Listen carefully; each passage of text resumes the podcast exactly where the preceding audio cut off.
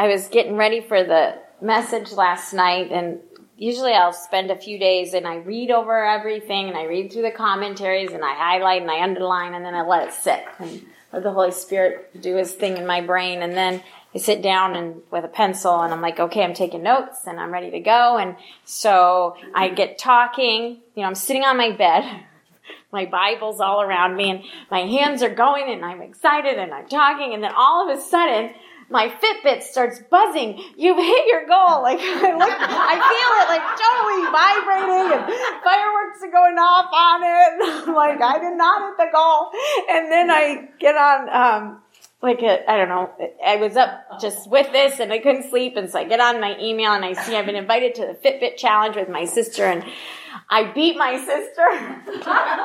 and only because I'm moving my hands. So see, I'm going to do a lot of this tonight. I'm going to beat her again. No, just kidding.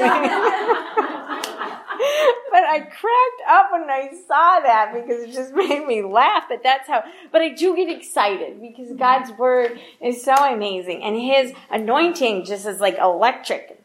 I was just like, I feel like I have had caffeine sometimes when I get you know, just really worshiping with Him and digging in and just finding out what He wants to tell us. So tonight we are reading in 1 Timothy 1, verses 8 through 17, and I'll read it, we'll read it in the NIV, and then I will read it in the Passion. I'm in love with the Passion translation, if I, if I just would recommend it to you. Um, all right, so let's start with the NIV. Old Faithful here. We know that the law is good if one uses it properly. We also know that law is made not for the righteous, but for the lawbreakers and rebels, for the ungodly and sinful, the unholy and irreligious, for those who kill their fathers or mothers, for murderers, for adulterers and perverts, for slave traders and liars and perjurers, for whatever else is contrary to the sound doctrine that conforms to the glorious gospel of the blessed God, which he entrusted to me. I thank Christ Jesus our Lord who has given me strength that he considered me faithful, appointing me to his service even though I was once a blasphemer and a persecutor and a violent man. I was shown mercy because I acted in ignorance and unbelief. The grace of our Lord was poured out on me abundantly, along with the faith and love that are in Christ Jesus. Here is a trustworthy saying that deserves full acceptance. Christ Jesus came into the world to save sinners, of whom I am the worst.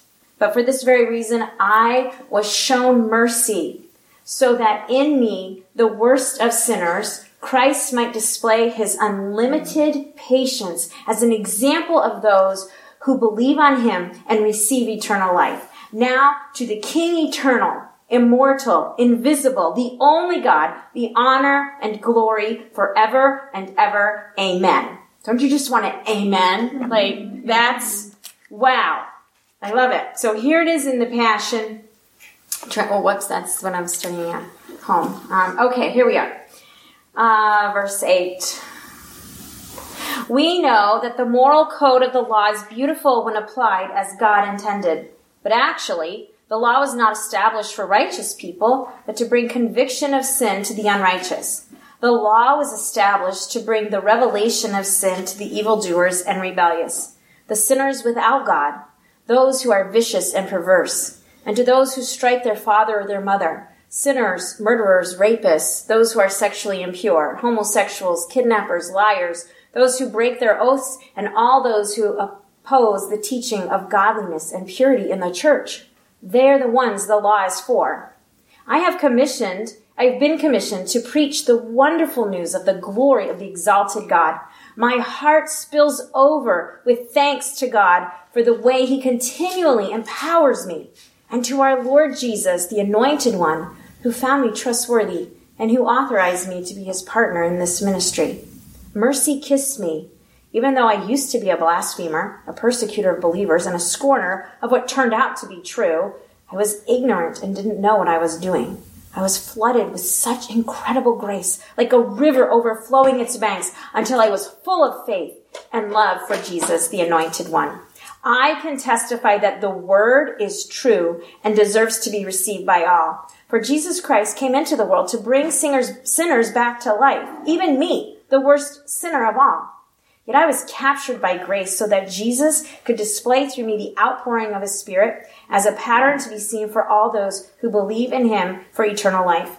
Because of this, my praises rise to the King of the, of all the universe, who is indestructible, invincible, and full of glory, the only God who is worthy of the highest honors throughout all of time and throughout the eternity of eternities. Amen. Mm. Oh, it's just rich. Um, so I have to say, when I first looked at this, I thought, well, there's a lot in here to talk about tonight. Wow. And then as I started digging in, and I spent an hour and 20 minutes on the first three verses, I went, wow, there really is quite a bit to cover. And this is going to be great. And then by last night, I was literally jumping up and down, excited, uh, because of all that the Lord is going to um, tell us, walk through with us tonight. So, um, let's just start with verse 8 and we'll just go verse by verse here. So verse 8 says, we know that the law is good if one uses it properly. And so that makes me question, well, how do we use it properly? What, what's the, what is the purpose of the law? And so I think back to Moses and I think about how God brought the Israelites out of Egypt and he brings them into the desert and he gives them the law. And you can read, there are a lot of Old Testament books that have lots of laws in them. And I, God was taking these people who had been indoctrinated for 400 years into the Egyptian way of thinking and saying, come over here now and I want to show you my very best. I want to show you how to live. And I want to show you how wretched sin is and how I hate sin. And I want you to see what sin is so you can see what living a holy life looks like.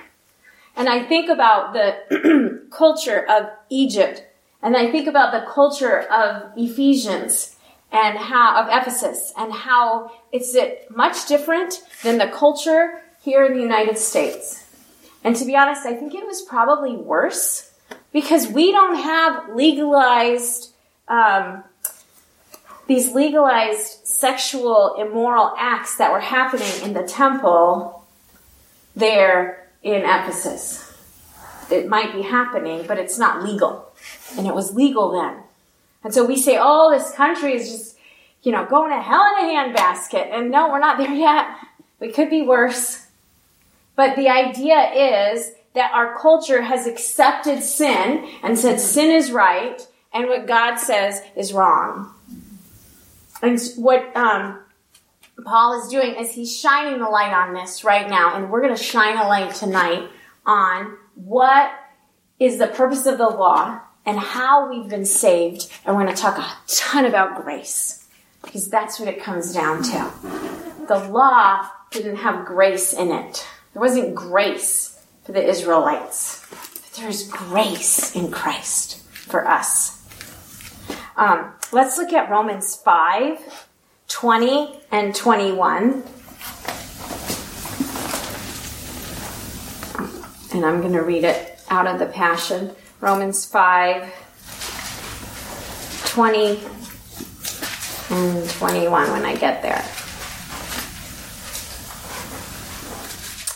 So then, the law was introduced into God's plan to bring the reality of human sinfulness out of hiding. Don't you like that? To bring it out of hiding. And yet, wherever sin increased, there was more than enough of God's grace to triumph all the more. And just as sin reigned through death, so also the sin conquering grace will reign as king through righteousness, imparting eternal life through Jesus Christ, our Lord and Messiah. Um, I'm going to look at verse 17. Just bounce up to it if you would. And it says, Death once held us in its grip, and by the blunder of one man, death reigned as king over humanity. But now, how much more are we held in the grip of grace?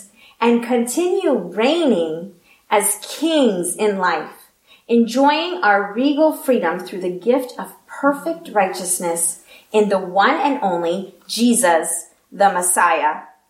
And in the commentary, uh, it says here, a, um, Paul speaks of God's grace in verse 17 as super abundant, but then adds the prefix hyper, making grace, and then there's a Greek word here that I cannot pronounce, so I won't even try, which could be translated super hyper abundant grace.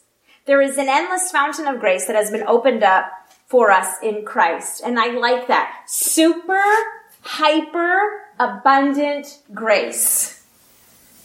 Is there any other kind of grace? Is there a casual grace? Is there just a little bit of grace? No, not with Jesus. With Him, it's super, hyper, abundant grace. And then I think of Romans 8 where it says there's therefore now no condemnation for us well, if we are in the mode of operating in super, hyper, abundant grace, there's no room for condemnation because we can't even hear it because we're just over here in super, hyper, abundant grace. Just take a minute, bathe in that because that's where we are. Let's look at Romans 13, 9 and 10. It says, the commandments do not commit adultery, do not murder, do not steal, do not covet, and whatever other commandment there may be are summed up in this one rule. Love your neighbor as yourself. Love does no harm to its neighbor. Therefore, love is the fulfillment of the law. And the Passion says, love and value others the same way you love and value yourself. But this reminds me of when um, Jesus said in Matthew 5:17, "Do not think I have come to abolish the law or the prophets. I have not come to abolish them. He didn't come to change it. He came to fulfill it." And so it says here, I'll read it again where it says, um, therefore, love is the fulfillment of the law. And we learned last semester in First John, God is love. We studied that deeply and intensely. And we get, I think we've got it in here. I mean, it's in my brain now. I read things and I'm thinking First John because of how deep we went into it. And so we know that we have this love from Him, and then it causes us to then love others. Mm-hmm. Because that's where the grace then extends through us and out to others. And the last one I'll read, well, not the last. Why am I saying the last? There's a lot more here. Galatians 3. Galatians 3, 24 and 25. The law becomes a gateway to lead us to the Messiah so that we would be saved by faith. But when faith comes, the law no longer in force. Wait, the, wait, but when faith comes, the law is no longer in force since we have already entered into life.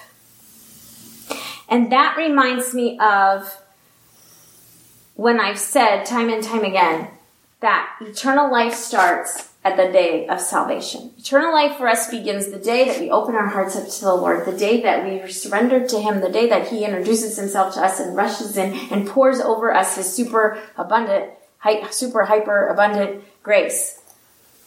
And so here He says, um, the law becomes a gateway to lead us to the Messiah so that we would be saved by faith. But when faith comes, the law is no longer in force since we already have entered into eternal life. We're already there, so the law doesn't apply.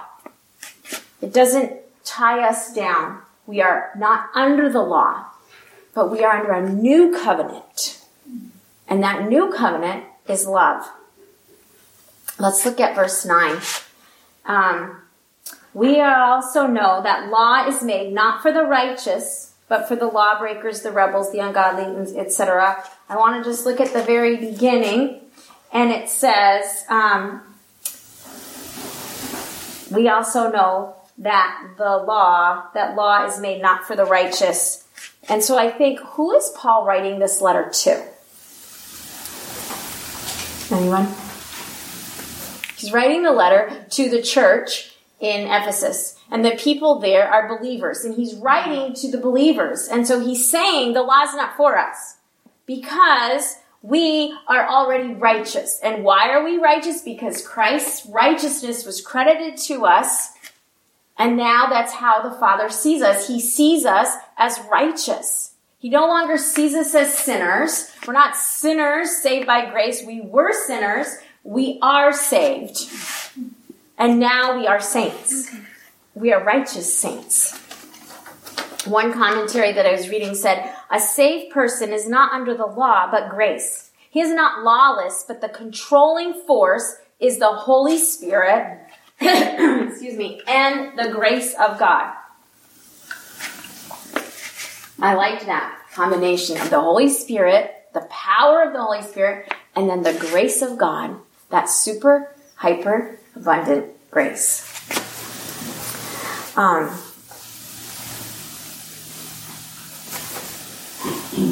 our identity is that we are righteous. And when we believe it, we will walk different. And that's when we're going to walk in freedom. That's what we talk a lot about is walking in freedom and it's understanding our identity. And our identity begins with that we're righteous in Christ. If we see ourselves as sinners, that's where we're going to stay. But if we see ourselves as righteous, we're going to move in a new and a different direction.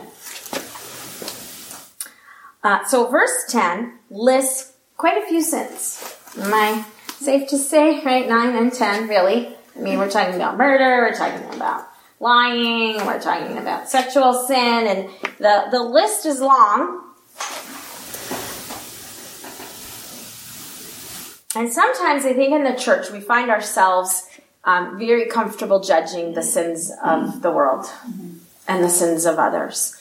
And um, I think it's a good reminder for us that sin is sin.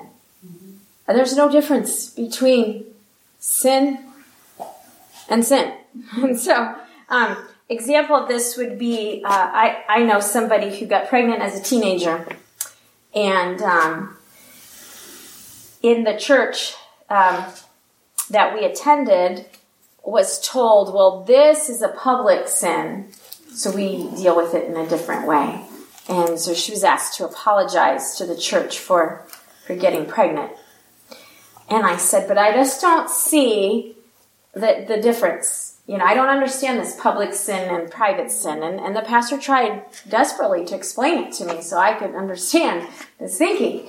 But I don't think that when Jesus was hanging on the cross, he died one sin for the teenage girl that got pregnant I, I mean, one death, and then he died a different death for um, the the forty year old gossip of the church, mm-hmm. because that's private, because it's just the people she's whispering to.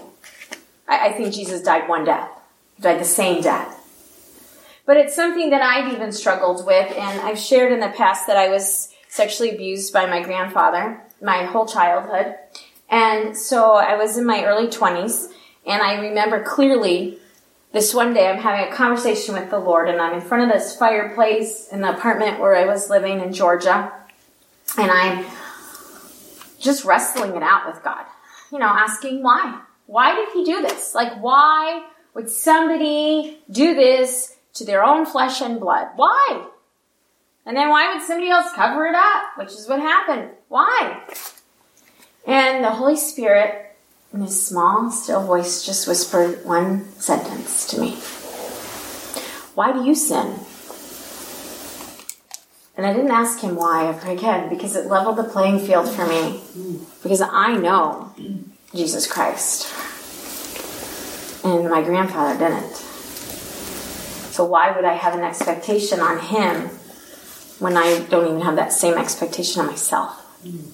And so I just want us to think as we look on Facebook and we read the hate for different politicians or, or different people's lifestyle choices.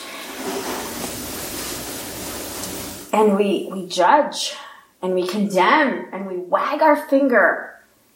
And, and we do not represent the Lord. Because that's not what he did. What did he do to the adulteress when he comes across her, when she falls in front of him, I, or, or if he was drugged to where she is, I don't know. But when, he, when he, she's in front of him, what does he do? What does he do to the Samaritan woman? He doesn't judge, he doesn't condemn, he loves. He reaches out and he offers new life, and he offers something better, and he offers freedom. Why don't we do that as a church? Why do we stand and judge so harshly and, and speak so vilely? And let's say enough of that. Let, let's not be part of that because it's ugly. And, I, and I, I don't think any of these, I hate Trump or I hate whoever, honors the Lord in the least. I think it would fall into this category of sin. And yet, there are many who would just promote hate in the name of Christ. we, we don't see that. That's not what Paul is saying here. There's not anything written in this Bible. That's what we live by. This is the truth. So if the Bible isn't going to speak like that, then who are we? So that was the hard part that I had to say. And I asked the Lord, give me boldness to say it, but I think we have to hear it. Um, he ends in verse 10 talking about sound doctrine. And again, this goes back to uh, for our study of First John, how there were so many false teachers of the time, like there are today, and Paul and John are quick to point it out and to say, "Hey, keep it in mind. Be wise. Be like the Bereans. Search it out, and make sure that what you're hearing is lining up with this. You know, the levels of sin didn't line up with this." So keep that in mind. As he's, but here he says, um, and for whatever else is contrary to the sound doctrine, that conforms to the glorious gospel of the blessed God, which he has entrusted me.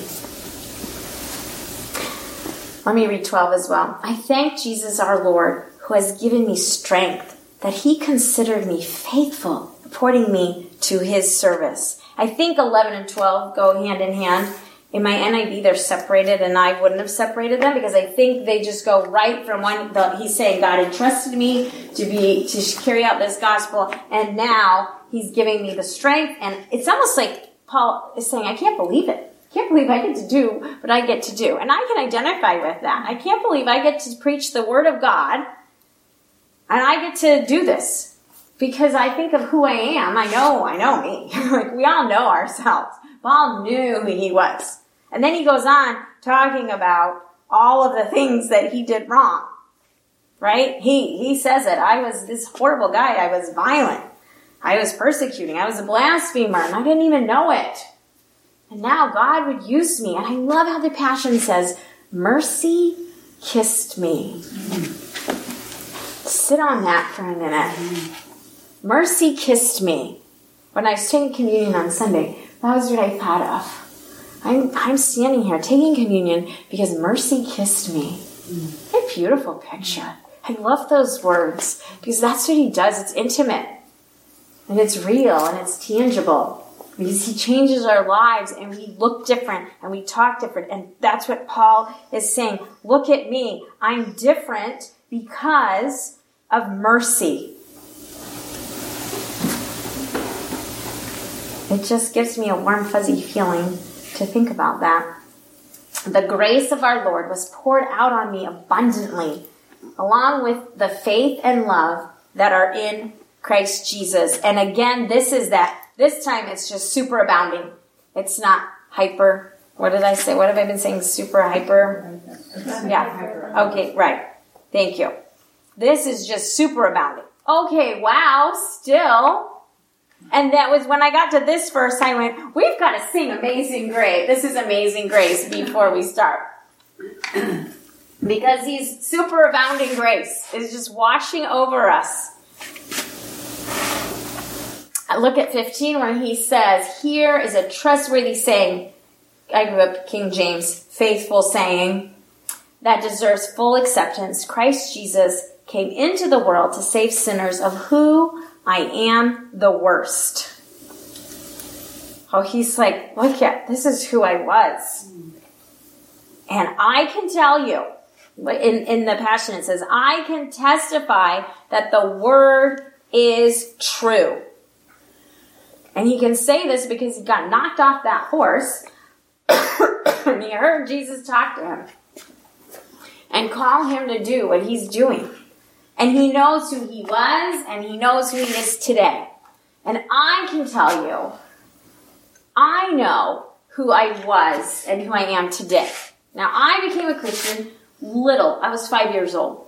So uh, uh, before five, I wasn't like Paul. I didn't murder people. I didn't, you know, wasn't a blasphemer. I mean, I didn't understand, you know.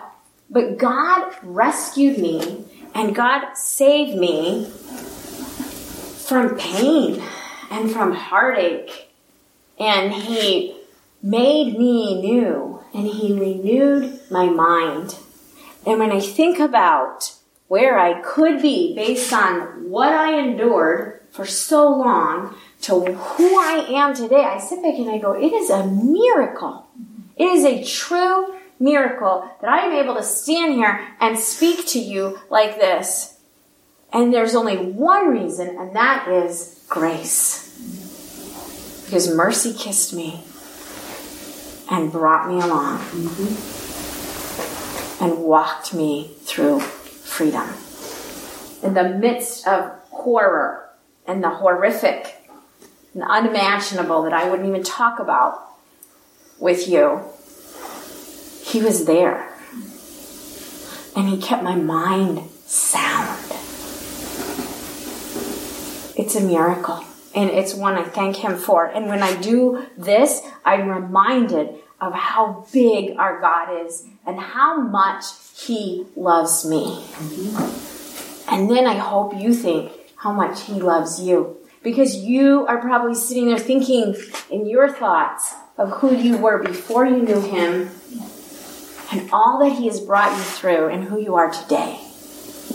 There's just one reason for that grace and love. When I read this, um, when I was reading this, Christ Jesus came into the world to save sinners. I thought about Luke 19:10. For the Son of Man came to seek and to save what was lost. The Greek word for save is sozo. And sozo encompasses many different aspects of salvation. And so some of us that have been through the Freedom Manual, this is review. And for others, it might be new, but it's good either way. So sozo, when, when we think of salvation, so often we think, um, we pray the prayer, Jesus forgives us of our sins, and we go to spend eternity with Him in heaven. Salvation is so much greater than that. Not that that wouldn't be enough, because it would be. But God, in His in His love that He lavishes on us, He says, "No, this is all I want to give you more." And so here are some things to write down: um, deliverance. He delivers us. He delivers us from sin. He delivers us from shame. He delivers us from guilt. He is the God who delivers. And these are great declarations. Robin was saying on Sunday that we should be, um, you know, speaking these declarations over ourselves. And this is a great declaration. I'm delivered. Like, hello, like you're having a bad day. Hey, I'm, I'm delivered. You know, things aren't going well with the kids or in my classroom, somebody's acting up. Who cares? Because I'm delivered. Like that's enough, but there's more. Number two, restoration. I am restored. And I am restored back to my original design. When God was forming me in my mom's womb and breathing his plans over me. And then I'm born into sin, and then I find him. He's restoring me back to who he intended me to be. Wow. Three, I'm protected. Protection. He there, there is nothing. I think of um, Romans 8. Nothing can separate us from the love of Christ. That is protected. The enemy may come at us, and we may experience difficulty, but nothing can take away the way God loves us. Nothing can touch that. He might try, but he can't touch it because once we're kissed by mercy, we're marked for his. Nothing. No attack from the enemy. Number four, preservation. We are preserved. He is our lifesaver. We are the strawberry jam that has been preserved. That's good for a long time. Because that's who we are in Him. Healing. He offers healing in His salvation. I am healed. Well, I am healed. I mean, I can say I am healed because I don't have arthritis, which I talked a lot about last time. I won't go into it, but I am healed. The Lord has healed me. I don't have endometriosis. I don't have arthritis. Why? Because of sozo. That's why. And number six, making whole. I am made whole. I once was broken. Today I am whole. What beautiful word pictures for us to focus on. Verse 16 says, I was, oh no, that's fifth, that's not it. Yet, okay, so here Paul's saying, you know, I'm this worst sinner, there's nobody worse than me. Verse 16, yet. Love yet. Yet was my word for 2017. Yet, I was captured by grace so that Jesus Christ could display through me the outpouring of his spirit as a pattern to be seen for all those who believe in him for eternal life. He's saying, hey, God is using me and I'm going to be buzzwords, authentic, transparent. I'm going to tell you how bad I was and I'm going to tell you how good God is. What an example for us. And that's why I stand here today and I tell you about my abuse because I want to be like Paul and be authentic and say, this is where I was and this is who I am today. I walk holy. I am healed because of who God is, because of his love for us. Verse 17. I love this part. So Paul's leading up. It's kind of like the uh, the climax of the story. Here we go. Because of this, my praises rise to the King of all the universe, who is indestructible. And this, again, could go back to the Gnostics that we learned about in First John. His body did not decay in the tomb. He rose from the dead. He was indestructible invisible and full of glory, the only God who is worthy of the highest honors throughout all of time and throughout eternity of eternities. Amen. And Paul can't help it. He's writing this letter and the next thing you know, he's just pouring out a praise right there in the middle of the letter because he's just overwhelmed with the goodness of God. And I think about David and I think about what David has been through in his, what he went through in his life and the sin he committed. And um, Sherman and I have been teaching about this with our students. And then he goes to the Lord and he receives forgiveness. And he, um, so I want to read to you out of Psalms 18. This is my favorite psalm. I call it my life psalm.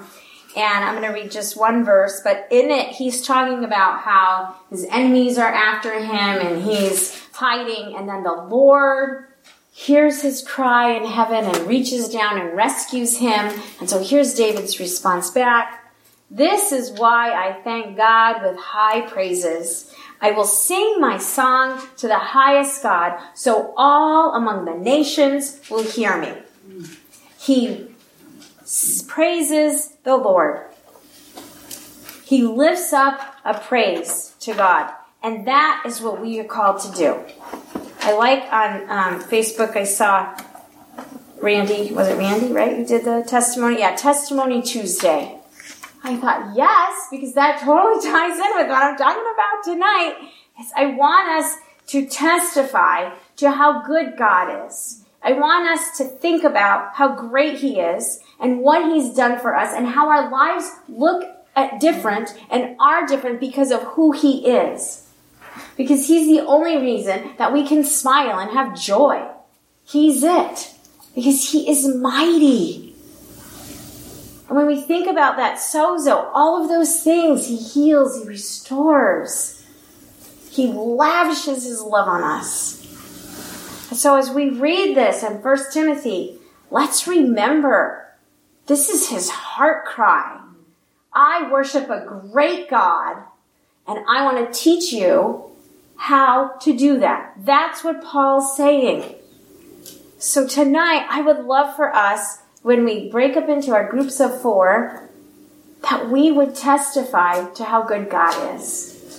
But we would pray for each other, but we would tonight, especially, would be a night of praise and testimony. Tell your greatest miracle. And then think about today. What was your miracle for today? Share it with each other and let's build each other up because tomorrow when I'm in the middle of something and something doesn't go right, I mean, I'm going to have three stories in my mind, depending on how many people are in my group, of how God met their need. Mm-hmm. And if He met their need, if He met Shauna's need and Marcy's need and Charmaine's need, and I know He's met my needs before, oh, then that's what I'm going to walk in. Mm-hmm. Because that's my God. So that's what I have for us tonight.